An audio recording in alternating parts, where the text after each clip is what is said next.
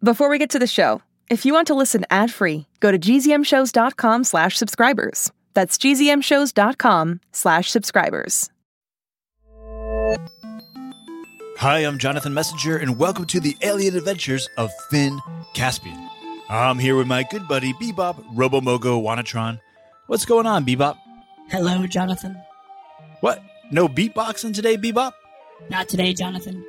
I received a few videos from very talented kids beatboxing, and I am studying those very carefully and will debut my progress in a future episode. Spoiler alert. Okay, so you seem very serious today. What's on your mind, Bebop? Jonathan, I received a very interesting email from listener Olivia, who's five and a half and from Birmingham, Alabama. And it really has me thinking a lot about things. Oh, that's interesting. Oh, well, what did it say? Dear Bebop, that's me. I know, Bebop. Have you ever been president on another planet? Love, Olivia, five and a half years old, from Birmingham, Alabama. P.S. Did you ever try to pour Jonathan Messingham's cereal in the potty? Oh, that's a really great first question from Olivia. Yeah, you can see how it has me thinking a lot. Oh, I'm sure, Bebop. You know, that's one thing that we never really talk about. You must miss your home planet so much, and especially after all you did there, and all of your robot family. Yes, yes, I think about that. But what I'm really wondering is, why didn't I pour your cereal in the potty? Okay, I mean, I had all these pranks that I pulled, but I never even thought to do that, and that's hilarious. okay, I, I thought we were going to have a real moment here, Bebop. Jonathan, there's nothing more real than a missed opportunity and the disappointment of a prank unpranked. Wow, that is some deep stuff, Bebop. But if you don't mind, we're going to get back to the story now. Today, we're checking back in on Paige, and if you remember what happened the last time we heard from her, she'd escaped from her captors in King Huxley's castle. And she and her new friend, the little furball Nutkin, had just announced to the king and about 50 aliens who were there to recapture her that she'd eaten one of the guards. Of course, we know that wasn't true. But let's see if Paige and Nutkin can finally get off this planet and away from the king in the next episode of The Alien Adventures of Finn Caspian A Sticky Situation.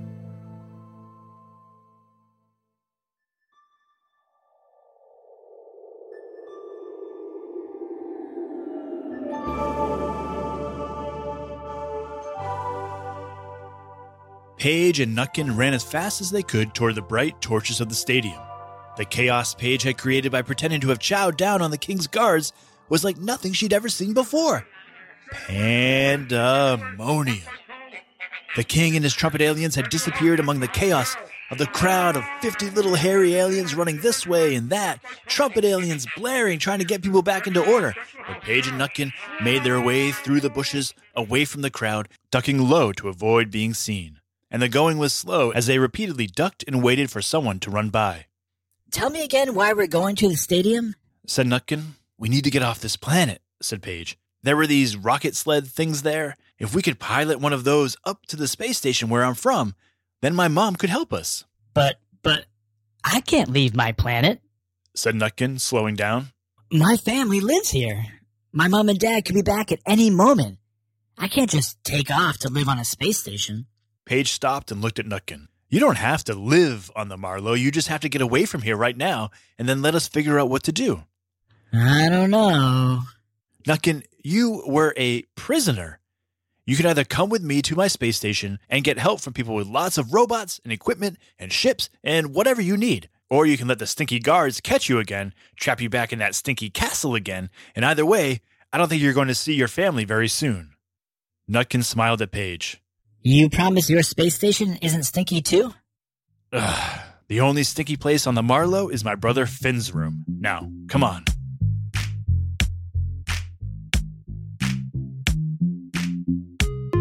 The two made their way to the stadium. It was getting more and more difficult to move, with the king eventually learning that Paige hadn't eaten anyone, and the guards leading search parties all around the grounds.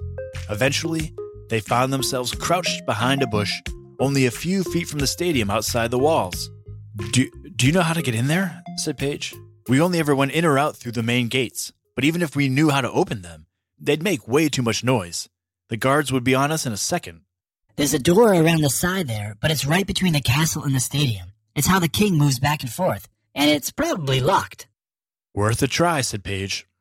They crouched and ran low to the ground and ducked behind a tree where they saw the door was guarded. A giant Yeti looking guard was standing in front of the king's entrance to the stadium. Okay, Said Nutkin. it's hair pulling time. Paige grabbed hold of her friend. She'd noticed something funny about the guard. It was waving its arms around in a strange motion, What is it doing?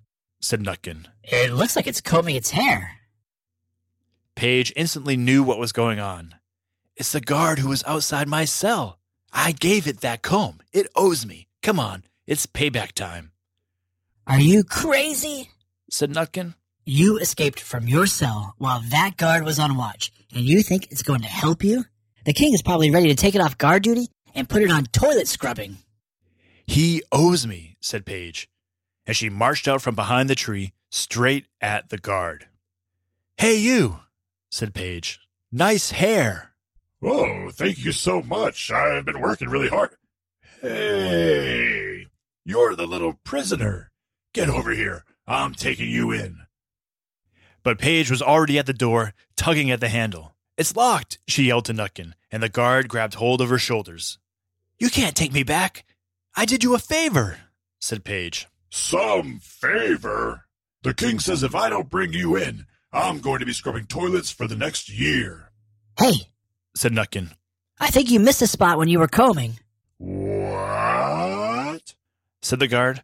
But Nutkin was already up, pulling loose a handful of the guard's fur. Haha, right here. Ow! My hair! My beautiful hair! Hmm, it is really soft. said Nutkin. Paige was stunned. The guard was on its knees, picking up the hair Nutkin had pulled out and trying to place it back on its body. That's not how hair works, dude.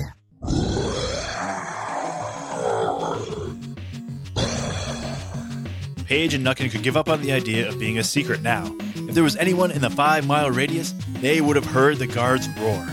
But they needed to find a way into the stadium. They ran as fast as they could around the stadium, away from the castle and the guard. They could hear a crowd starting to gather behind them. They broke back into a small patch of woods, heading away from the stadium. They turned down a path and. A guard coming the opposite way had spotted them. They ran deeper into the woods and doubled back, finding some open space and.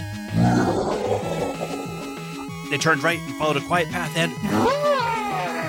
They headed right and. They came within seconds of being caught, it seemed like a dozen times. The search parties had encircled them and were converging on them slowly but surely. They managed to find a seam in the defenses and found themselves hiding in a low bush just a few feet from one of the giant walls of the stadium. No door in sight, I'm sorry. said Nutkin. This is all my fault. Pretty much, said Paige. Hey, you're not supposed to say that. I'm supposed to say this is all my fault, and then you say, No, Nutkin, it's not your fault. We're in this together. Well, we are in this together, but you yanking guard hair all the time is all your fault. The two friends were quiet for a moment. Paige wanted to apologize to Nutkin, but she was upset that her friend had acted so impulsively. It was exactly the sort of thing that everyone always said Paige did, which only made her angrier, but she didn't know why. Hey, a little help here. Paige turned to Nutkin. What did you just say? I didn't say anything. A little help here? That wasn't me. Paige looked around, trying to find the voice. Up here? She looked up, and stuck there to the wall of the stadium was a gum alien. It smiled weakly at the girls. What are you doing up there? said Paige. Weren't you supposed to have gone home already? Oh, man. The games are over? They all left without me? What? The games are over, said Paige. Yeah, they've been over for a couple of days now. Oh, no. I tried to parachute down into the stadium, make a grand entrance at the beginning of the games, but I missed. I've been stuck here ever since. So where's your parachute? I am the parachute. It took me three weeks to stretch out enough. And you've just been hanging out there the whole time? Paige was suddenly struck by an idea of how she could help the gum alien, and the gum alien could help them at the same time. You need to get out of here, right? said Paige. We do too. And the answer for all of us is to get into that stadium. Paige explained her plan to Nutkin, who immediately agreed. The little furball climbed up Paige's back until she was balancing unsteadily on Paige's shoulders. Then she jumped. Ha ha! And she landed on the gum alien, stuck. Nutkin dangled there, facing Paige, looking like a stuffed animal on a carnival prize board. Hey, what's going on here? said the sticky creature. But Paige reached up and grabbed Nutkin's foot and climbed up until she, too, was glued to the stadium wall by the creature. Wow, you're made of really strong stuff, said Paige. I could use you to fix some of my broken toys back on the Marlow. Thank you. I think. Don't thank me yet, said Paige. She reached down and slowly peeled the lower half of the alien off the wall. Thanks so much. I'm finally free. After all these long days, finally free. And then Paige threw the alien's bottom higher up the wall. Not again. She and Nutkin carefully plucked themselves from the alien, making sure to keep one hand glued to the creature, and then slowly climbed up.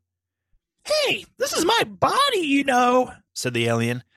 This isn't exactly comfortable for me. Paige looked down at her gooey spacesuit. It's not pretty for me either, she said. But she repeated the process again, peeling off a bit of the alien from below, folding it up the wall, and then climbing up. Again and again. It wasn't long before they'd made real progress, scaling halfway up the wall, but they could hear guards closing in on them. This is going too slow. Yelled Nutkin. She reached down and rolled the gum alien up so that it looked almost like a baseball bat. A sticky, gooey, gloopy baseball bat with eyes that peered out at them. Excuse me, what do you think you're doing? Here we go. said Nutkin, and she swung the gum alien off the wall and then up above them like a whip. Paige nearly fell, but wrapped her arms and legs around Nutkin. Hold on. Said Nutkin. Not much choice, said Paige, and Nutkin jumped up to the top of the gum alien and did the same thing again, whipping it off the wall and then back higher up, again and again. Soon they were standing on the top of the stadium wall. They could see the rocket sleds below, still parked in the middle of the stadium, How are we going to get from here to there? said Nutkin. We use our parachute, said Paige. They unrolled the gum alien, and each one took one side, running away from each other, stretching the alien out. Ah, that feels really good. They tugged at the creature until the wind started to catch it, nearly blowing them off the wall, and then they stretched it just a little bit thinner, Okay, okay, that's far enough. said the alien. I don't want any holes. The two friends counted together, Three, two, one. and they jumped, sailing down off the wall, landing on the lush turf of the stadium.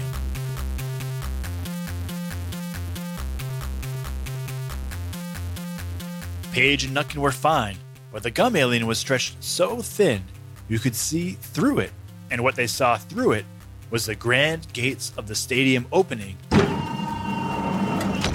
and the king and the guards marching through, Stop right there. yelled the king. Your little game is over now. Paige and Nutkin ran to the rocket sleds, but the guards were quickly gaining on them, Save yourself. said Nutkin. I belong on this planet. You don't. I'll distract them while you fly away. No way, said Paige. You're coming with me. Paige opened the hatch of a rocket sled, but Nutkin hesitated.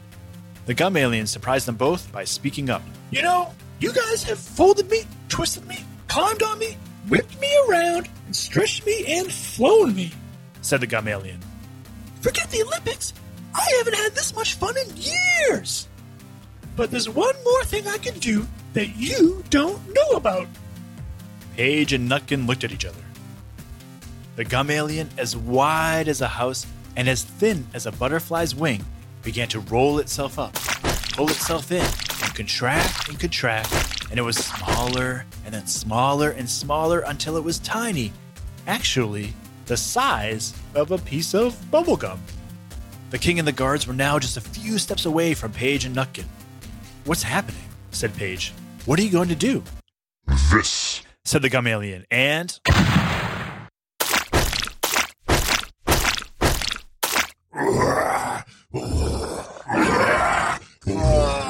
the king, the guards, everyone but Paige and Nutkin were covered in globs of pink goop. Half of them were lying on the ground covered in the stuff, as though trapped in a net. Others were trying to pry the alien goo off their faces so they could see. A trumpet alien tried to sound off, but a piece of gum alien had flown into its horn. Paige and Nutkin were essentially fine, with just a few tiny pieces on them. Oh no, said Paige. It didn't. I mean, it couldn't have blown itself up. No, how could it? I'm fine. said a little piece of gum alien stuck to Paige's helmet. I'll piece myself together eventually. Just, you know, please don't take me up to your space station so I can rejoin the rest of me. Paige and Nutkin wiped themselves off, and then Paige jumped into the rocket, Nutkin in her lap, and shut the hatch. Okay, she said to Nutkin, to the Marlow we go. If you thought this was weird, wait until you meet the Protofessor.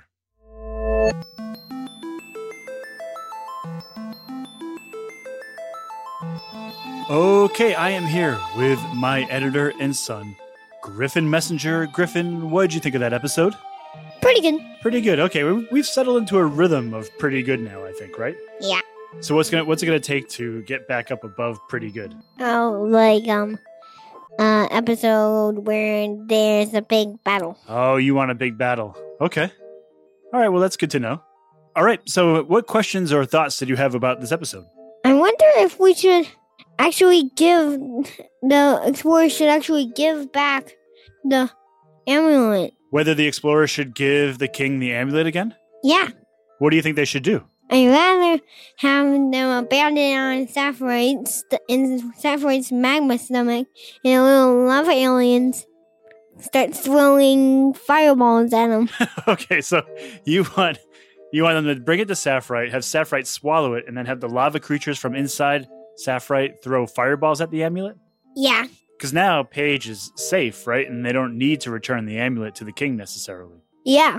This is a good quandary, right? Because Finn, his whole quest is to rescue Paige, but it looks like Paige is going to get away.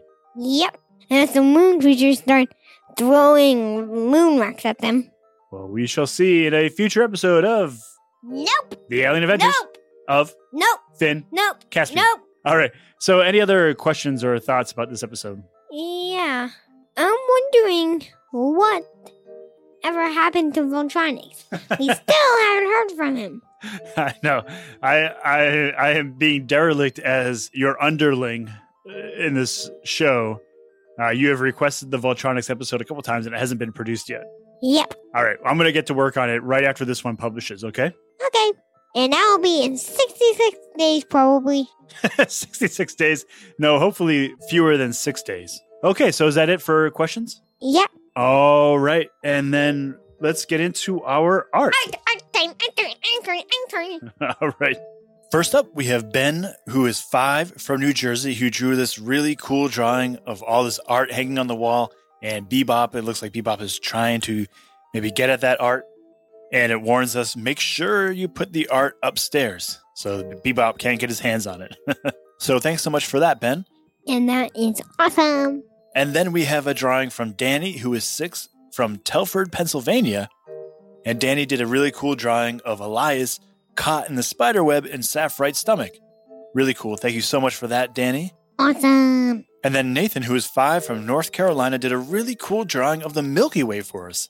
Really colorful. Thanks so much for that. Awesome. And then Boone from Meridian, Idaho, drew us a couple of really cool drawings of robots. Thanks so much for those, Boone. And Ridley, who is seven from Walnut Creek, California, he drew a Bebop wanted poster. It says wanted Bebop for eating $100 million Picasso. finally, finally, someone has taken my side in my battle with Bebop. Thank you so much, Ridley, for that one. And then Celeste, who is nine from Siloam Springs, Arkansas, and Drake, her brother, who is seven They drew us a couple of cool things. They drew us a really cool picture of Sapphire, and Celeste drew a really cool drawing of the Bob creatures and Elias getting caught by spiders. So thanks so much to Celeste and Drake. And then Claire, who is six from Auburn, California, drew a whole lot of really awesome stuff. She drew a really cool picture of Sapphire. She drew a really nice picture of Bebop yelling, Art! She drew a really cool picture of Bob Monster. And then maybe my favorite one, if I could pick a favorite, is her drawing of the Explorer Pod, which is really, really cool. So thanks so much to Claire for all that art. And then we got some drawings from Reed, who is six, who drew another really awesome drawing of Elias being caught in the spider web. And then another one who I think is maybe a robot, but that one's really cool, Reed. Thank you for that. And then Nava, his sister, she's nine years old, and she drew Bebop with his masterpiece. And it's a really cool drawing of Bebop. He's got a little hat on the side and a mustache. He looks really fancy. So Bebop will be excited about that because he likes to dress up for sure. So thanks so much to our artists, everybody who sent it in. If you want to see that art, of course, go to finncaspian.com and then follow us on Instagram. We're Finn Caspian on Instagram, and you can find a lot of the art there as well. Thanks. Okay, so what's next, Griff? Jokes. All right. Joke time, joke time, joke, joke, joke, joke time. Okay. Okay, so for our first joke, it's actually one that was not recorded for us. It was emailed into us from Ben from New Jersey. And his joke is Who serves the food at the Star Wars restaurant? I don't know. Dark Waiter. That's a pretty good one. Thank you so much to Ben for that one. And then we have a joke from Gabriel, who's six from Madison, Wisconsin. My name is Gabriel, and I'm from Madison, Wisconsin. And here's my joke. What does a cat say when he's approaching the Milky Way? I wish I could eat it. Get it? Because um he likes milk. All right. Thank you, Gabriel. That's a great one. And now here's a joke from Adam from Chicago. Hello, my name is Adam Curry and I'm from Chicago, Illinois, and here's my joke. Why did the smart alien need an umbrella? Because he had a brainstorm. That is a good one. Thank you, Adam. Thank you to everybody for sending in their art and their jokes this week. Once again, no thanks for the pranks that you sent in.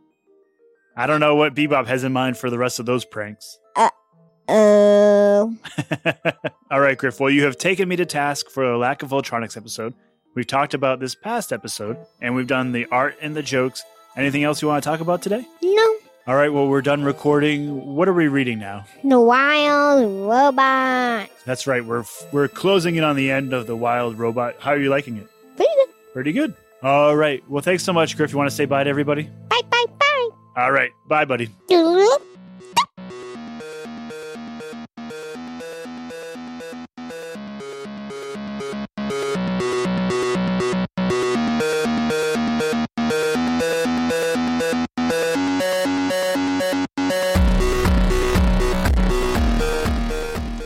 Okay, thanks for coming back and having some more fun with us this week.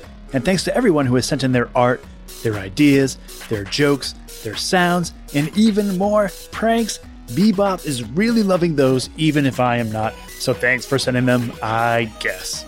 And shoutouts this week to Ben, Danny, Nathan, Boone, Ridley, Drake, Celeste, and Reed for the art, and Ben, Gabriel, and Adam for the jokes. The Alien Adventures of Finn Caspian is a Type Drawer Media production, written and produced by Jonathan Messinger, edited and guided by Griffin Messinger with special thanks to Maria Villanueva. The theme music you hear at the beginning and end of every show is by Mark Greenberg, recently voted the nicest human in the Milky Way. For more information about the music, the art, everything about this show, check out the show notes and see all the art mentioned this week at finncaspian.com or on our Instagram. And thanks as always for sending in everything you sent in, except for the pranks. No thanks for the pranks. Bye, everybody.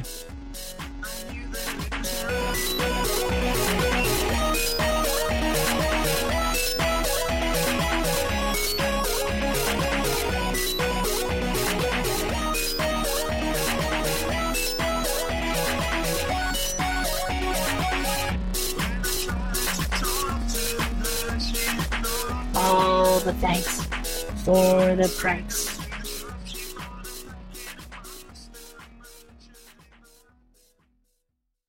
Hi, it's me, Jess. This is a message for all the Six Minutes podcast fans out there. Have you heard? There are new episodes in the Six Minutes feed called the Ivan Dispatch. I won't go into details, but Ivan found something a box containing audio cassettes recorded decades ago, and it looks like they were recorded by Cyrus. If you're a fan and you're not following the show, you may have missed out. Search for Six Minutes and click the follow button so you never miss an episode. And if you haven't heard Six Minutes yet, what are you waiting for? Search for Six Minutes, start a season one, episode one, and enjoy the most downloaded family audio drama in history.